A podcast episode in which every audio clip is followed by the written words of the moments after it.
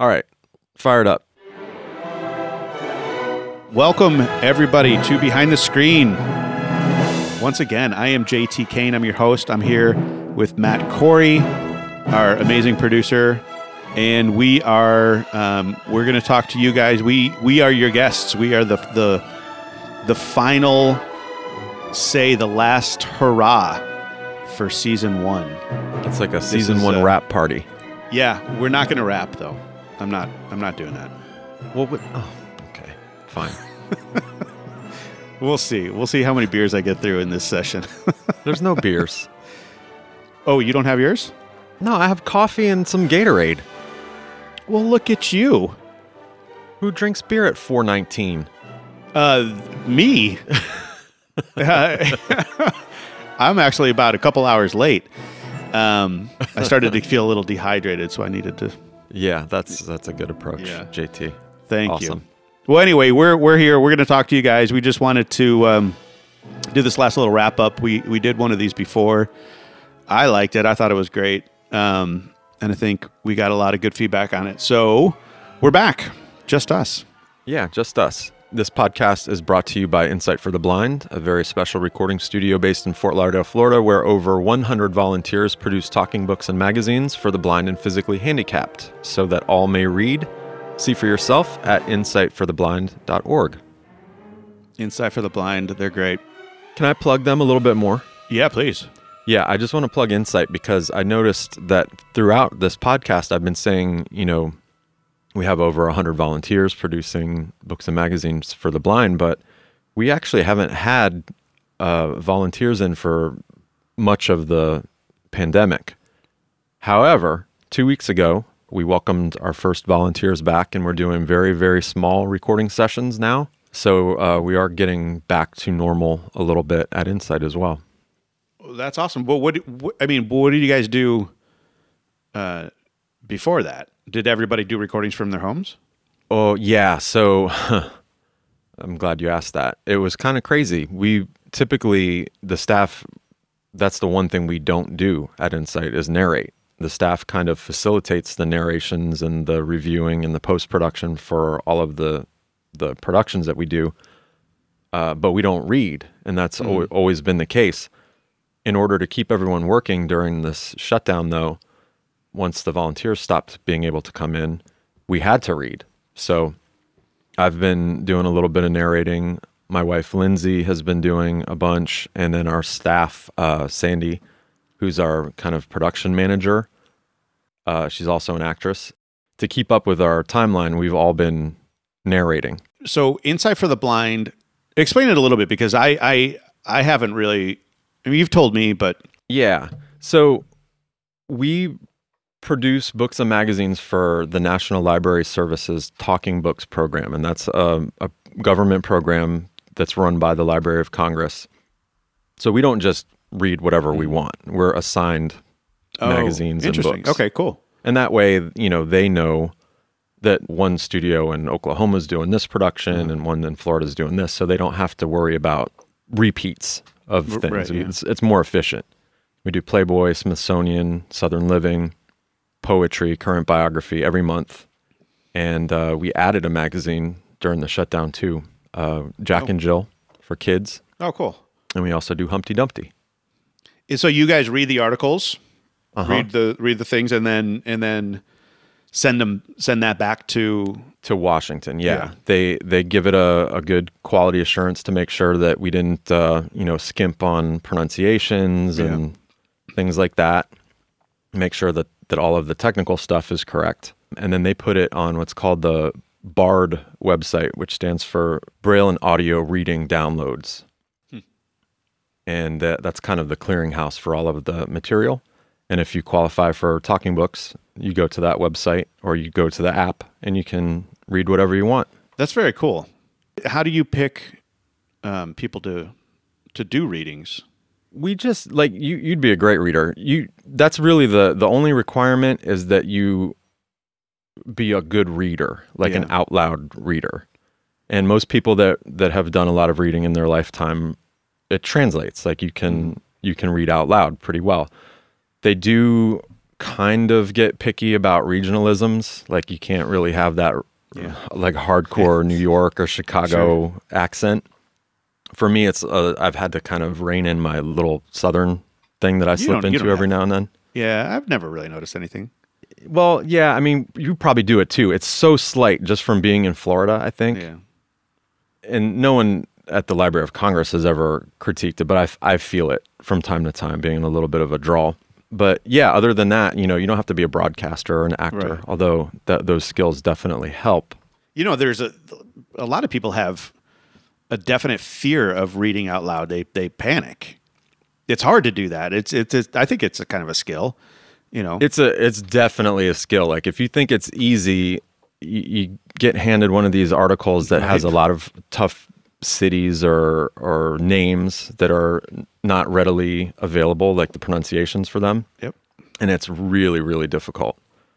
But um, I have great admiration for our volunteers that have been doing this all these years because now that we've been doing it through the summer, you know, I I understand the challenge of it Mm-hmm.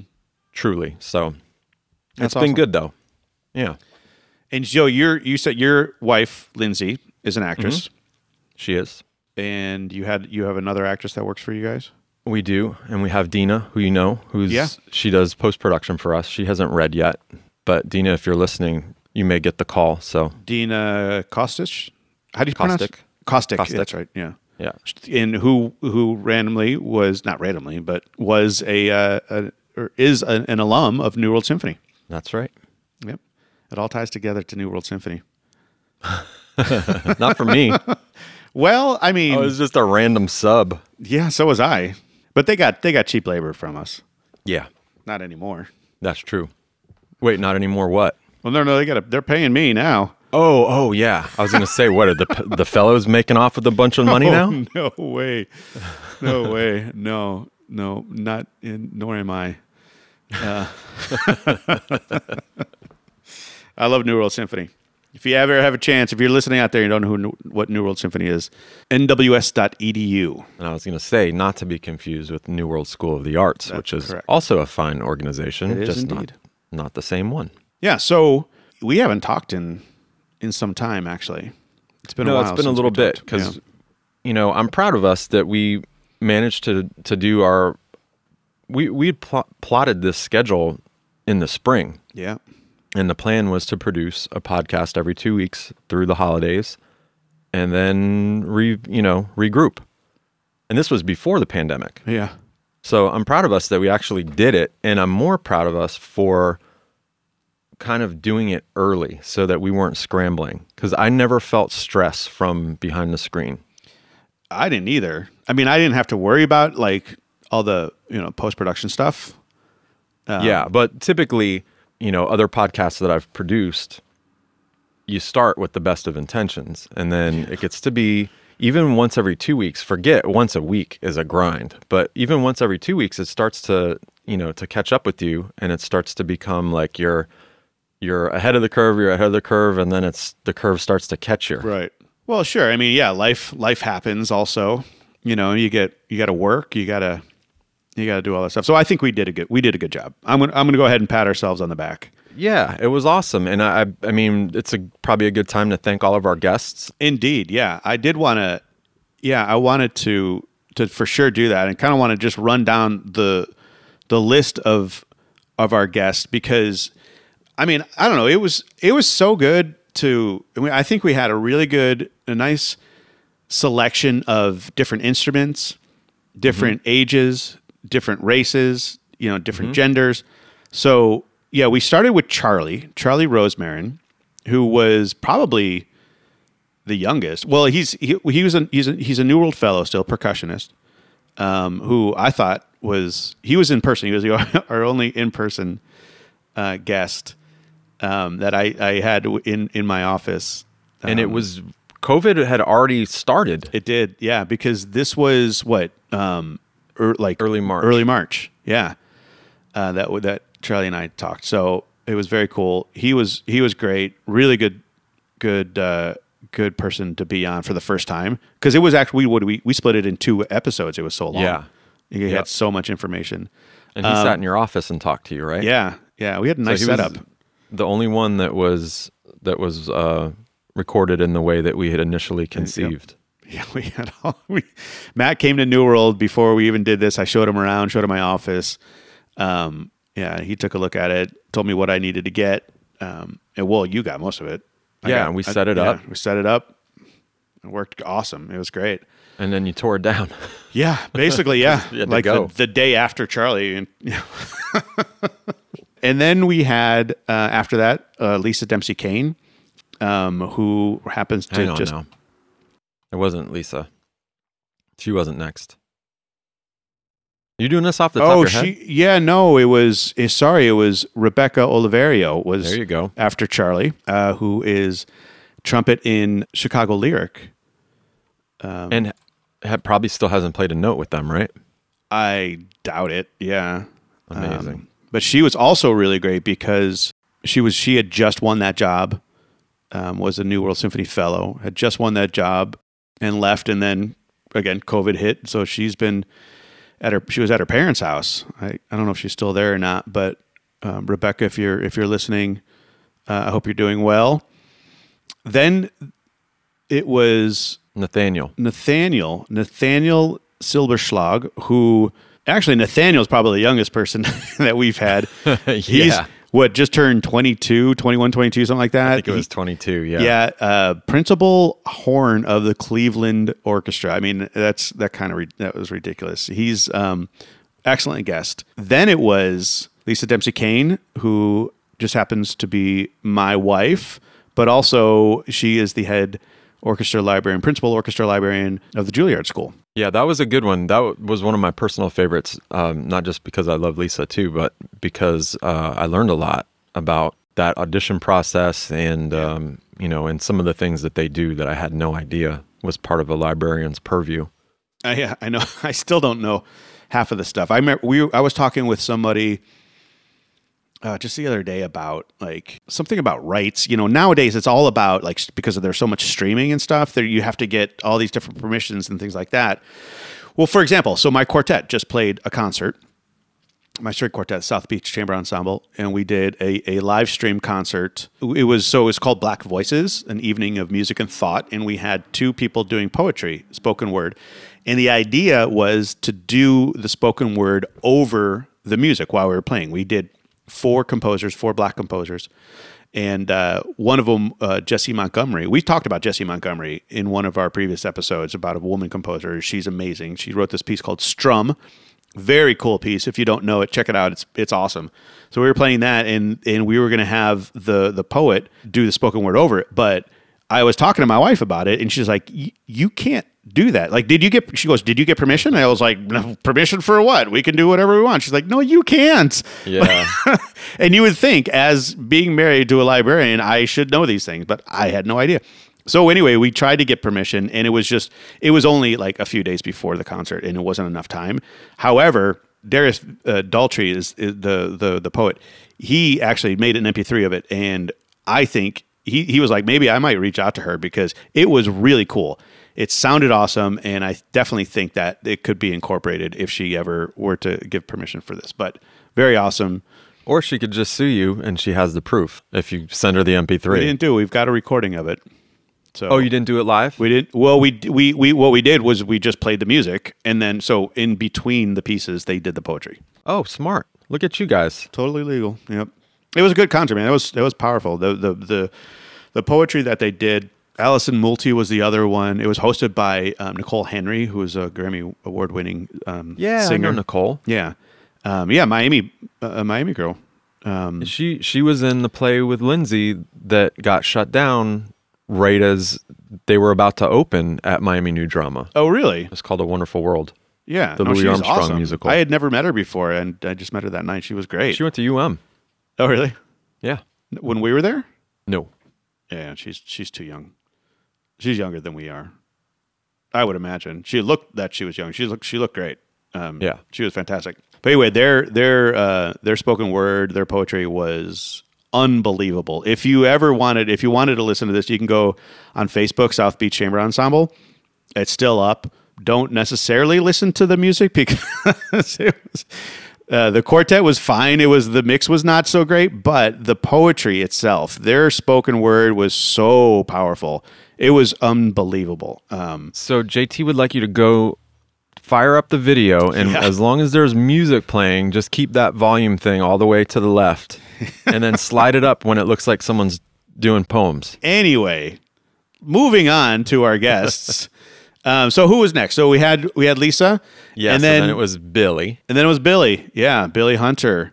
Man, p- principal uh, trumpet of the Met. Great conversation with him. amazing conversation with him and i feel so terrible for the met musicians right now they are struggling it's it's been Oh. really hard they're they're not back they don't it's it's been a battle between them and their uh, administration and and trying to find um, when they will be back I, I my heart goes out to them i hope i hope they're all doing well Yeah, and it's gonna get worse before it gets better for them because did you see about the stagehands at the Met?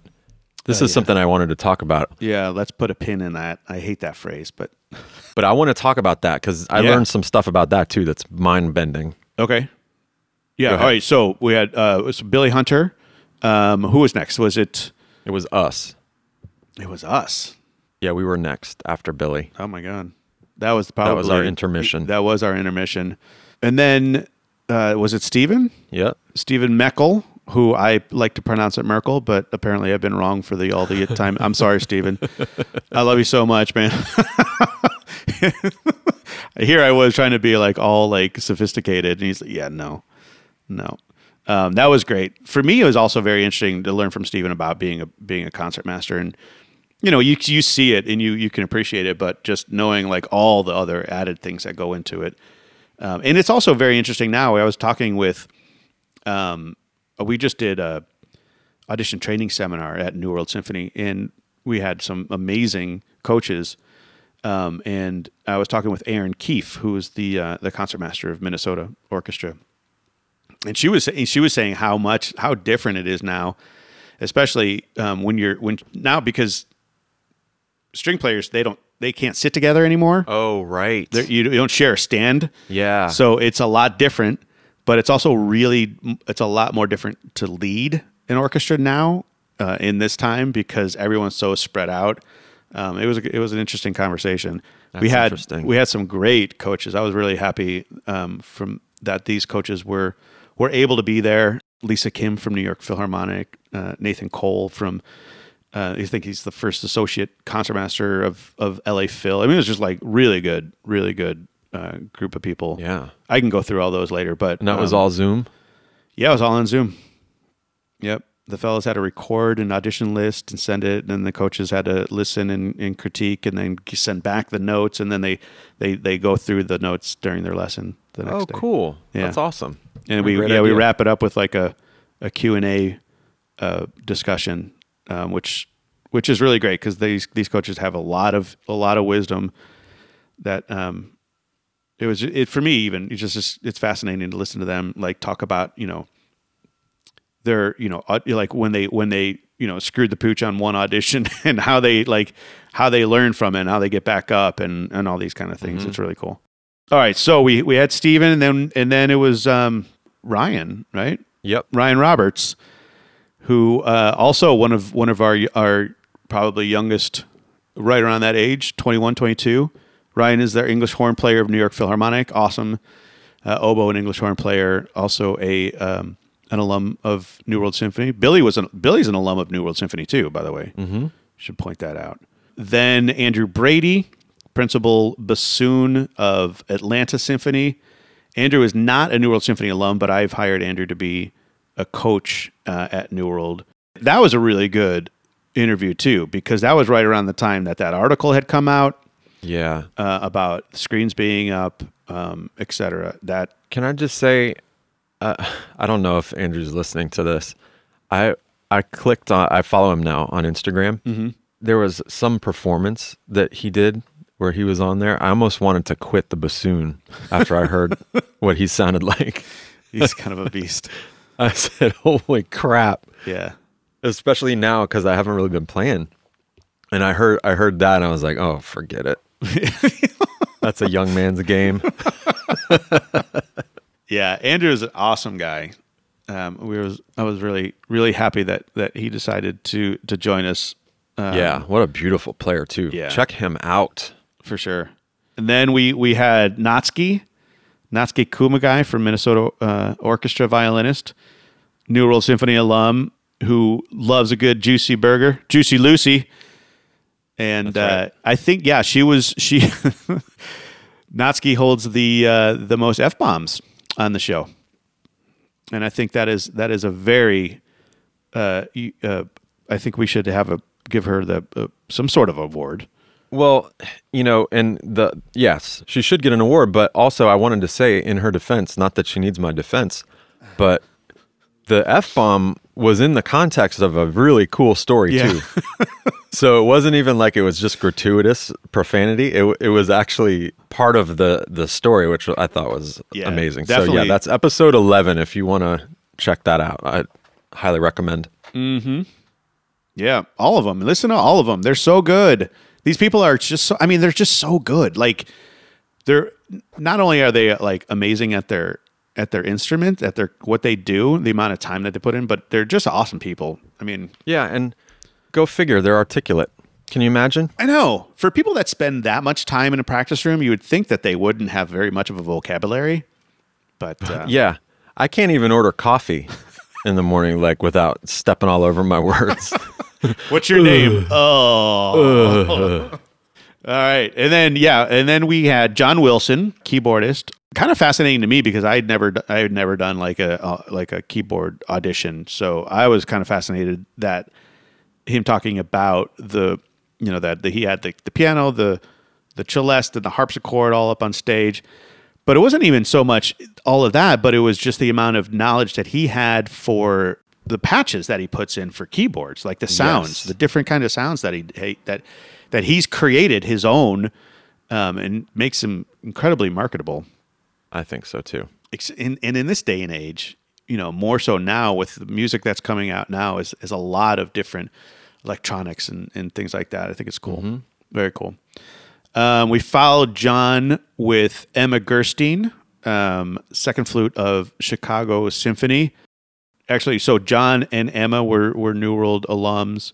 Emma had a very cool story uh, ending up in her hometown orchestra after going across the world and playing in, in, in New Zealand, the Auckland uh, Philharmonia, I think it was. Pretty amazing that she was able to get back home and play in that orchestra. Like, arguably one of the greatest United or, United States orchestras or uh, orchestras in the world. I mean, fantastic. Uh, and then we ended the season with Erich Rieppel, who also, again, another New World Symphony alum. You can see there's a theme here, but he also ended up in his hometown orchestra of the Minnesota Orchestra, principal timpani there.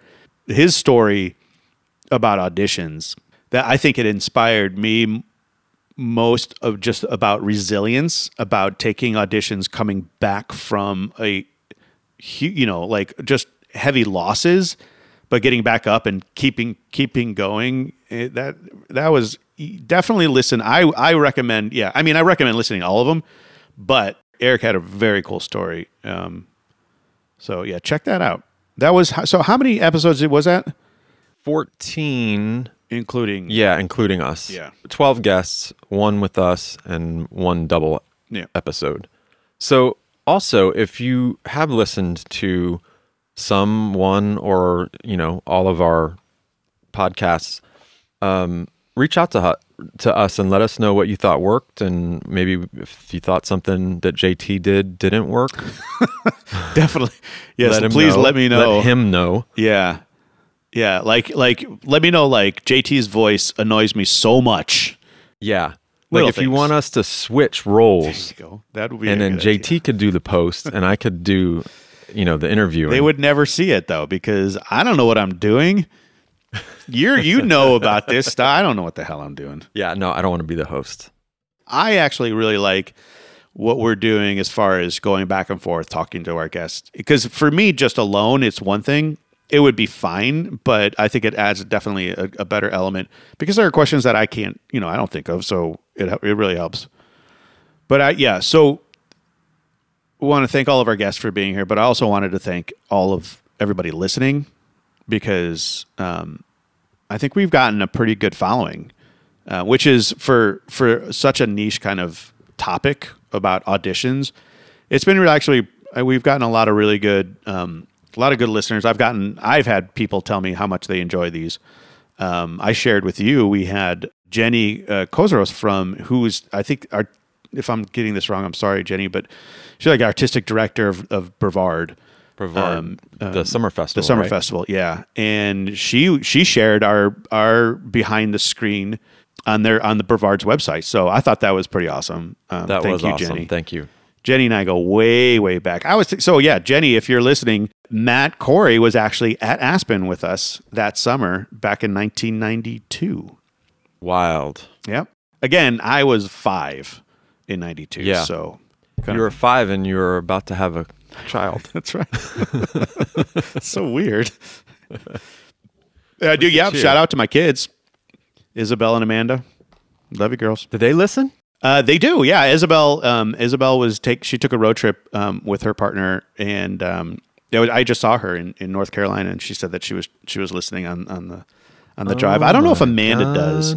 Amanda's just turned seventeen, and she lives in um, Australia, Melbourne, Australia. So I don't know if she listens or not. I should ask her. I remember little Isabel when she was just a a pup. Yep. Isabel was Isabel was born in I was 20 years old, uh, halfway through my junior year of my undergraduate degree when when Isabel was born, and Isabel was was the school mascot. It was a very small conservatory, which now it used to be the Harid Conservatory. It's now the uh, School of Music at Lynn University or something like that. Um, Yeah.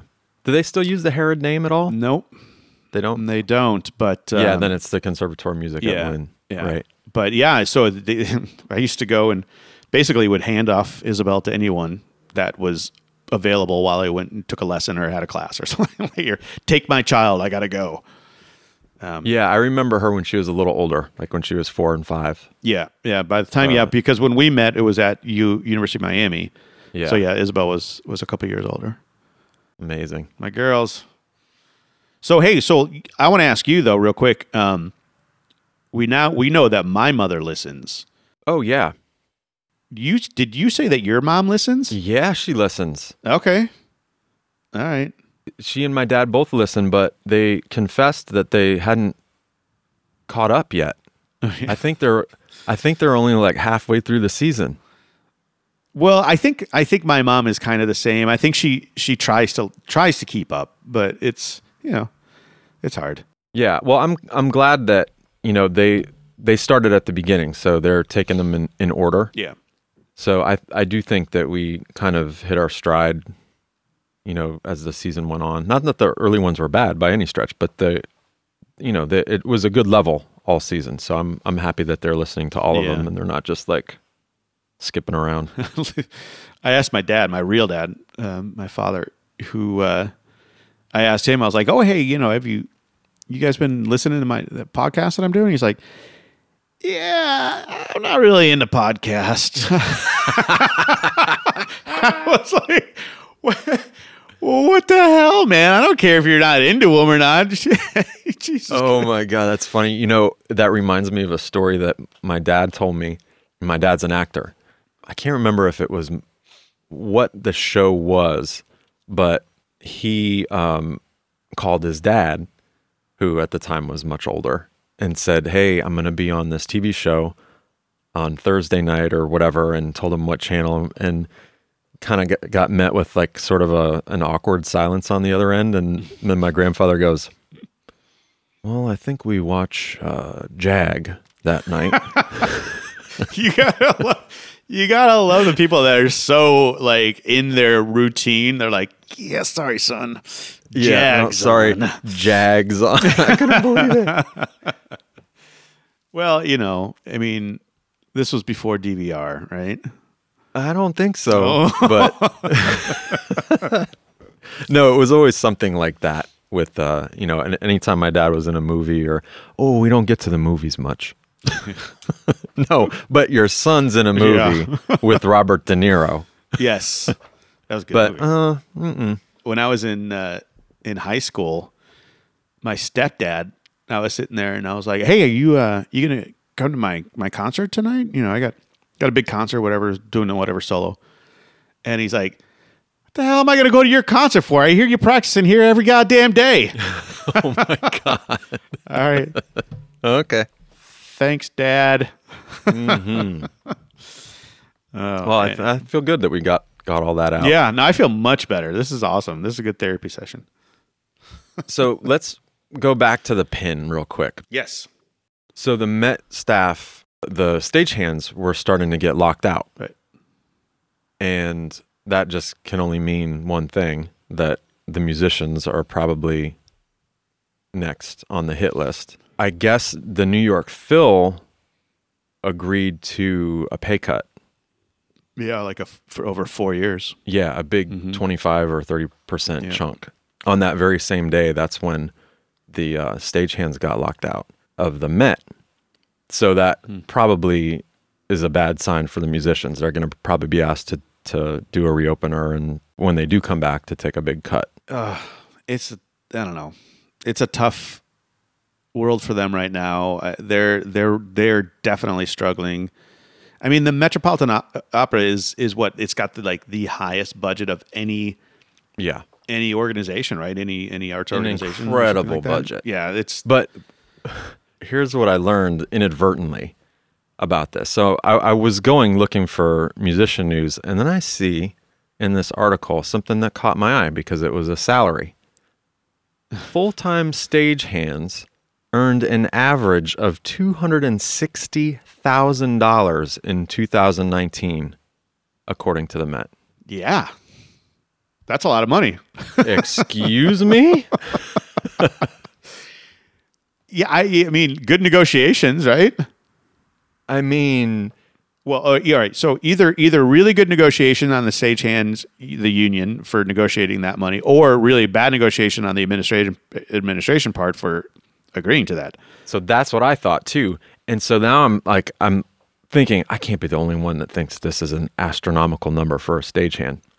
So I go to the comments and I flick through the comments and I see someone said, roll in overtime and any seniority and the take home pay can go a lot higher than 260. Last I checked, the top Carnegie Hall stagehands bring in around 400,000. Wow. The benefits of having a powerful union on your side. Yep. So of course that's IATSE, which is a very powerful union, but holy cow. Yeah. Maybe the the negotiation wasn't even that bad for the Met. They if they're getting the $140,000 discount on their stage hands. Maybe you're right. Goodness gracious. Maybe it's maybe it's time to look into being a stagehand. To be fair, I'm from what I know of that profession, it's a lot of manual labor and oh, it's Oh, yeah. super long hours. Yeah. Like we're talking some days, you know, if they're putting a show up or taking a show down, it could be a 16 hour day, 17 hour day, whatever it is. But they're not doing that for fun. I mean, they're they're getting rich. And you got to wonder though, also, like if you think about a, a, a professional athlete, they get they get paid a lot of money because their their lifespan in in the profession is limited, right? There you go. So yeah, I wonder if that's part of it. If if you know, Because I, it's such a physical because job. Because it's such a physical job, there are probably you, you making sure like I'm sure they're getting hurt. They can it's there's a lot of injuries and it's it's just your body wears down. So I'm wondering if that's part of it. I don't know if we're too old or we're not fit enough, but we should look into this. Man, I'm going to start doing my sit-ups again. Do I mean, you can deep- talk about quality of life all you want and cost of living in New York, but 260, I'll, I'll make it work. it, it's not that expensive to live in New York. It's not San Francisco. I think San Francisco is worse. Give me 250, 260, I'll make it work in San Francisco too. Yeah. Yeah. Okay, I had one more thing that I found when I was over there. I should have researched how to pronounce her name. Uh, the German coloratura soprano Simone Ker- Kermes, Kerms, Oh my Kermes, Kermes, Yep. Kerms. Let's say Kerms has abandoned record labels and shifted her output to Bandcamp, which is a streaming service. And she went on to make a statement against Sony Classical. And tell me if this strikes you as funny in any certain way, and then I'll say why it struck me a certain way. I had an exclusive contract for 10 years. The record company pays the recording and you get a small fee. You have to recoup the album costs through sales. Only then do you earn a small share. So if an album doesn't sell extremely well, you see nothing. With the record company, I did everything myself ideas, song selection, cover. I also wrote the booklet. I was exhausted and it was never paid for. I got a promotion agency that was paid every month. I considered doing Eternity again through the record company. But that was the name of the album. But the offer was too poor. I wouldn't even have gotten my money back. So I said, I'll try it myself. And that's how you keep the rights to your recordings. Okay. Do you feel like this rant would have probably been a little more provocative like in 2002 or 2003? Like the the music industry changed a long time mm-hmm. ago. And it just seems kind of funny that suddenly this is a bad deal for her. Like this is this has been the case ever since the you know the internet started distributing music Oh yeah, yeah. that whole label model is it sucked back when it was good for the artist. Yeah. And now it's like if you even have a label deal, you're kind of lucky because they pay for the recording at least. So the whole idea of paying because you're paying somebody and, and many people to do the work for you, so you don't have to deal with that. I mean that's the whole idea, right? Like, but if she's going to try and take it on herself, Yeah, then she's going to realize a a how much that costs Uh-huh. to come out of pocket to do a recording. y- yeah, and the, just the amount of time. The high-end classical stuff is much different than making like a rap album in a basement Yeah. in terms of, you know, what's needed to make that Right. a, a legitimate thing and not just you know a crappy recording so i just was shocked that that this was something that was suddenly surprising to anybody about the music business Yeah, that that's that is surprising to me. Yeah. especially in classical too i mean sony Classical, they must dump a ton of money into the recording process for that stuff For sure. Um, she was exhausted too after writing that booklet. it's funny because I'm sure that there's a translation thing that's happening there, and I'm sure that it wasn't correlated to the exhaustion was not correlated to writing the booklet, but that was the quote. And then the Philly Orchestra, they're just going to remain virtual only until June, which is, you know, probably obvious. But they have a platform that they developed called Digital Stage Mm. and I was just curious. I I was thinking about like buying a ticket just so I could see the the platform because if they've developed something that's good, you'd think maybe they could license that to other organizations that are trying to perform virtually. They could at least recoup some of the development cost. So it's it's their their own.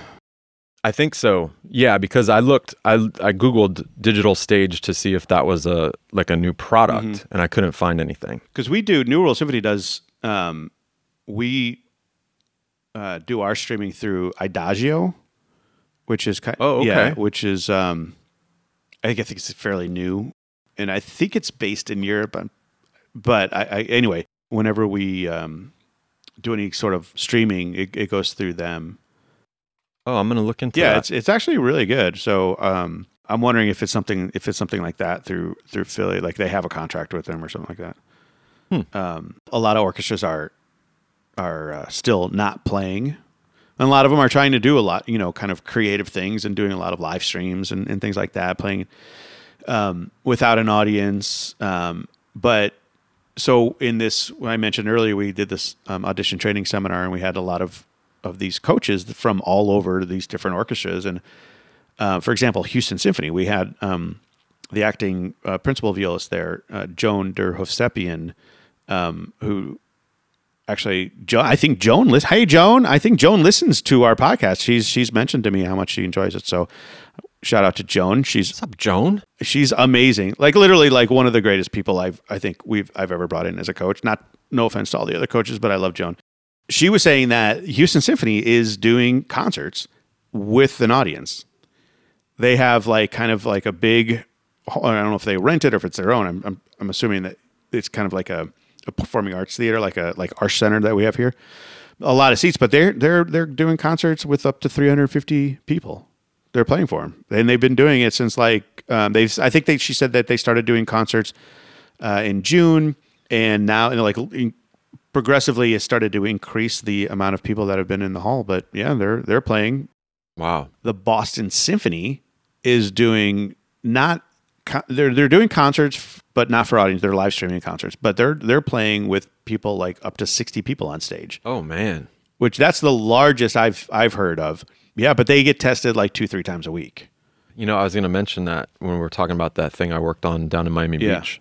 Before the first week with the actors, we each had to get three tests and then two tests a week for the next three weeks. Oh, wow. So I think I had like five, seven, nine. I had nine total. Was it like the full PCR test or was it a rapid? yeah.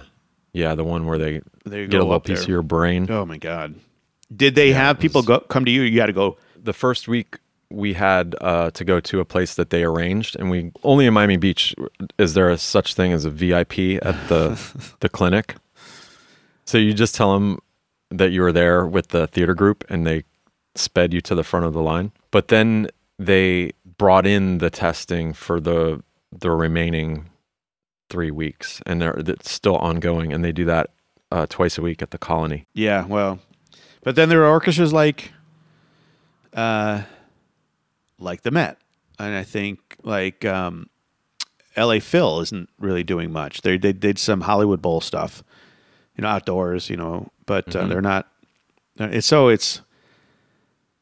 I don't know. Hopefully, hopefully there's there'll be the the the vaccine will come and everybody will will go back to to doing what we what we're meant to do. So tell talk about a little bit more. So what was this you were doing on Lincoln Road?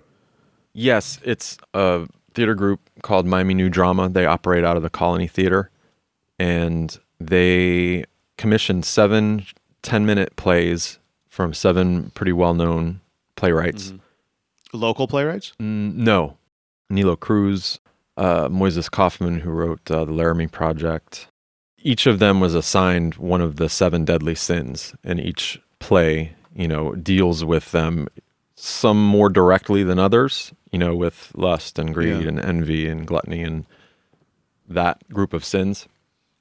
And each of the plays is set up in a storefront, a vacant storefront, and one block of Lincoln Road. Oh, that's cool. So it's that block between the Colony and Alton Road, yeah, you know, where the Nespresso building used right, to be. right, right. Yeah, the at the at, basically at the very end. Yes. Yep. There's now six of those storefronts have been converted into playing areas for actors, and the actors are inside. Mm-hmm. The audience is outside. We pipe the sound out. And then the seventh play is in the loading dock of the colony, Oh, cool. which is really cool. Yeah. What's And that has a classical music theme. What's your favorite deadly sin? Probably gluttony. Yes, I think. I like gluttony too. Cause yeah, Yeah. I yeah. I'm trying to what are I don't know that I suffer from that, but I think, yeah, I probably do more than the others. so gluttony is Too too, much of a much, good right? thing. Like yeah, like Yeah. yeah. Excess. I think that's probably mine too. Because I tend to when I like something, I tend to overdo it. What so? what Yeah, are the so other ones? So, what, what- so let let's name these the deadly sins. Uh, Okay, so start with envy. okay, yeah. Then you go to lust, greed, gluttony, pride, sloth, and wrath. There you go, man. Good job. I'm impressed. I wouldn't have gotten them all. I so Well- yeah. It's all I've been thinking Right. about for the last six weeks. So So you did the sound for all of these I did. for every single one.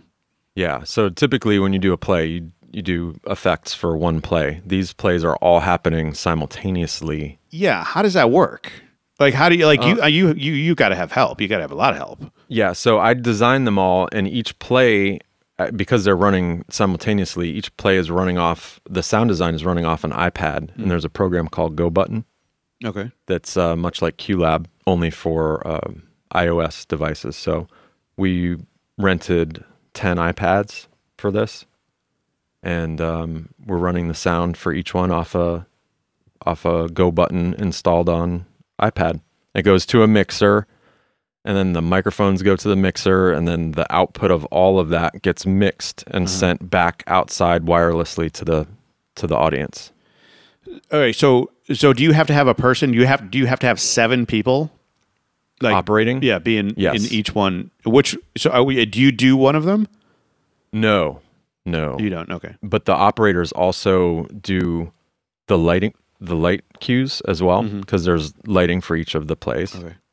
and when the audience shifts from play to play, that person sanitizes the chairs and also the little receiver that you plug your headphones into. So the, these are people that have knowledge about about lighting, about sound, and things like that. Uh, these are mostly operators, so they they probably have a general theater knowledge because they're like they would be like stagehands. Uh-huh. So that's what I was. Yeah. So would you call them a stagehand? Yeah, Yeah. And I, I don't even want to know what they're making. They're probably making more than me. Well, they might be. After what we've learned today, they might actually be making. They probably all live on Star Island. Yeah. But that's. I mean, that's something to consider because again, you know, you you don't think about this. Like th- it's not just picking up chairs and moving things and, and, and doing, you know, setting, uh, creating a stage or, or anything like that. But it's also the knowledge. It's it's lighting. It's it's it's wiring. It's sound. It's you know. Right. And they, they do, you know, often have specialties. You have Specialties, like the carpenters Right. and the electricians and then the, the fly operators, which, you know, imagine at the Met, that's a pretty Yeah. substantial thing is the fly system. And, you know, if you if you're not on top of your game, you could kill someone if you mess that up. So Yeah, but it- yeah, I mean, look at like like you said, like the carpenters though. They're the ones they're you know making these sets. You know, and, th- Yeah. and then you have the costume people that are making, and then, then the wig people. They're like the whole wig team. Oh my gosh. Yeah. You know, when the pandemic started, the Met was giving away, you know, free opera. Yeah, I don't know if you saw that, but they had like a, a stretch where they streamed every night. And that Met HD series, you can't have a crappy costume. You blow the whole illusion. They're, those cameras are right up in their face. And- and so they're the really high makeup, the wigs, yeah, super high def. They better look good. yeah, yeah, And they did. yeah. They did. You, I don't know if they have this. They might, but we uh, New World Symphony has 4K cameras. Yeah.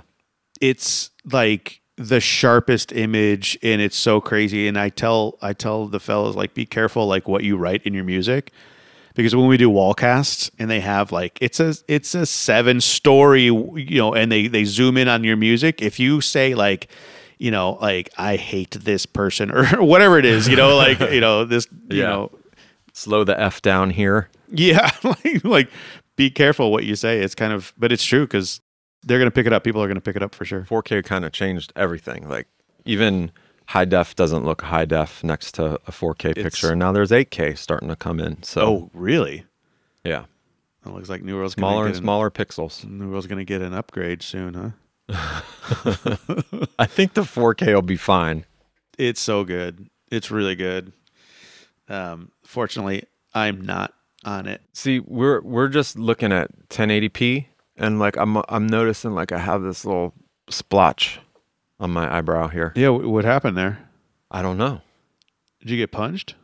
It's not that bad. Well, I, I mean, look at you. Don't worry about it. Turn off the lights. hey, man.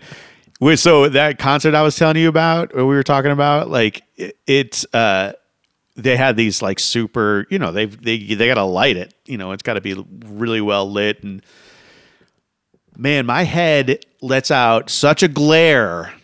Oh yeah, I bet it does. Oh, Darius and, and Allison that were reading, they had a nice backlit to see their their their uh, score because of my head. It was crazy. Did they powder you up at all? Like to I try asked. and take I asked. I like to take that down a notch? anybody got some powder here? There no. like, come on. There- There's not enough powder in Miami. Hook a viola up with the powder, man. There wasn't enough powder in Miami in the 80s to take care of that head. we could go ahead and cut that. Let's go ahead and edit that part there. All right. well, we should probably wrap this up anyway. All right. Well, look, it was great to talk to you. It was an amazing. You too, man. An amazing uh, season, you know, with all of our guests. Thank you to everyone listening. Thank you for supporting behind the screen, taking interest in in the audition process, in the you know what our guests have gone through, what a lot of people are going through. As far as taking uh, an audition, it's it's not an easy thing. Um, it's it's a it's a fascinating um, part of, of our industry, and the people that are doing it and have done it are just amazing. Keep tuning in. We'll be back with Behind the Screen after the new year. And again, thanks to Matt for being the best producer a guy could hope for. Oh, you're so welcome. Oh, he's shy. We'll see you guys soon. We'll let you know when we're coming out again. Have a great holiday, happy new year, and uh, stay safe. Wear a mask.